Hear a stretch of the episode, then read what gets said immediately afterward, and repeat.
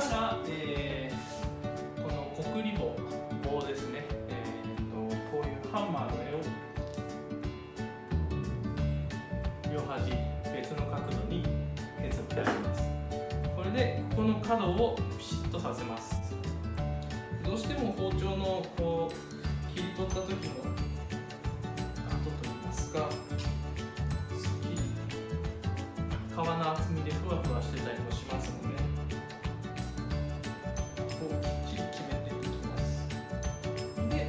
り押さえつけた時にですね、えーもう一度チェックしてみてください。ここの溝のここの角がですねどっかでこぼこしてないか。デコボコしているところがあったらもう一度包丁を入れましょう。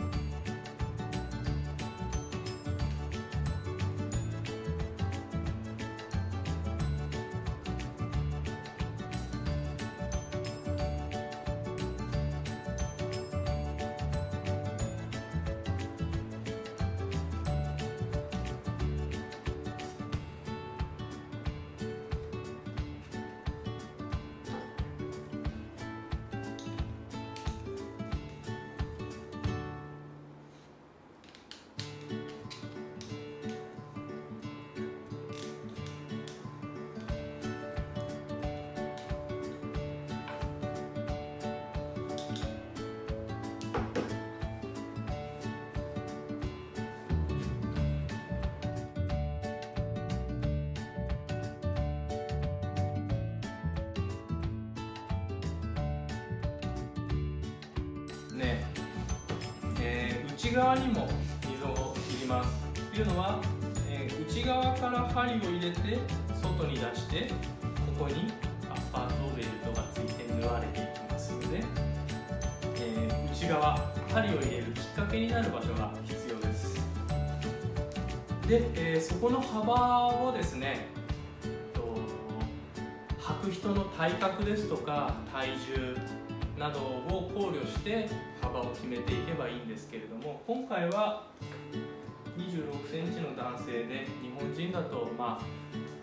え60キロから80キロの間が大体普通だと思いますのでそんなに広く取る必要はないですね。7ミリぐらいあれば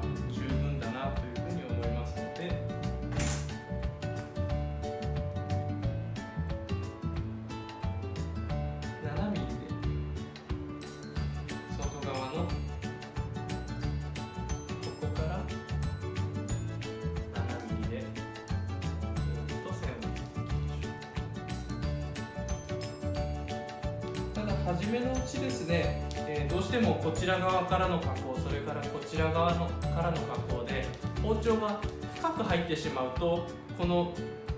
残しておく、えー縫いのかかるこの土台のなんて言ったらいいでしょうレール部分ですね。が小さくなってしまう場合もあるのでそういう心配がある方はもう1ミリ増やしてもいいと思います。これで、え、ー側にも溝を切っていきます。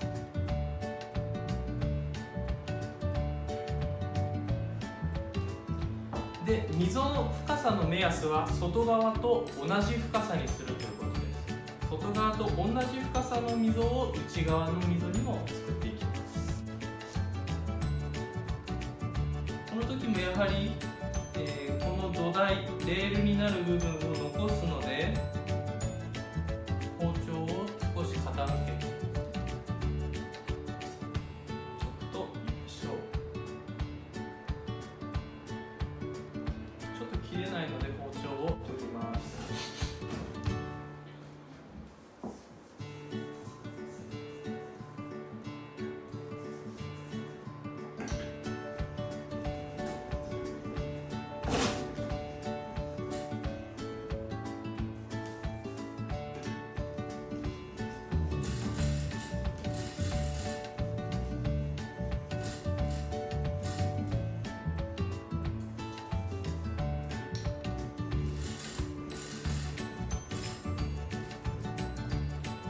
回は片足ずつまず今左足をやって次に別の角度から右足をお見せしたいので別々にやっていますけれども、えー、普段は、えーと、切り回しは切り回しを左右やって、えー、線を引いて左右とも線を引いて左右とも外側の溝を作ってというふうに、えー、同時進行で同時進行じゃなく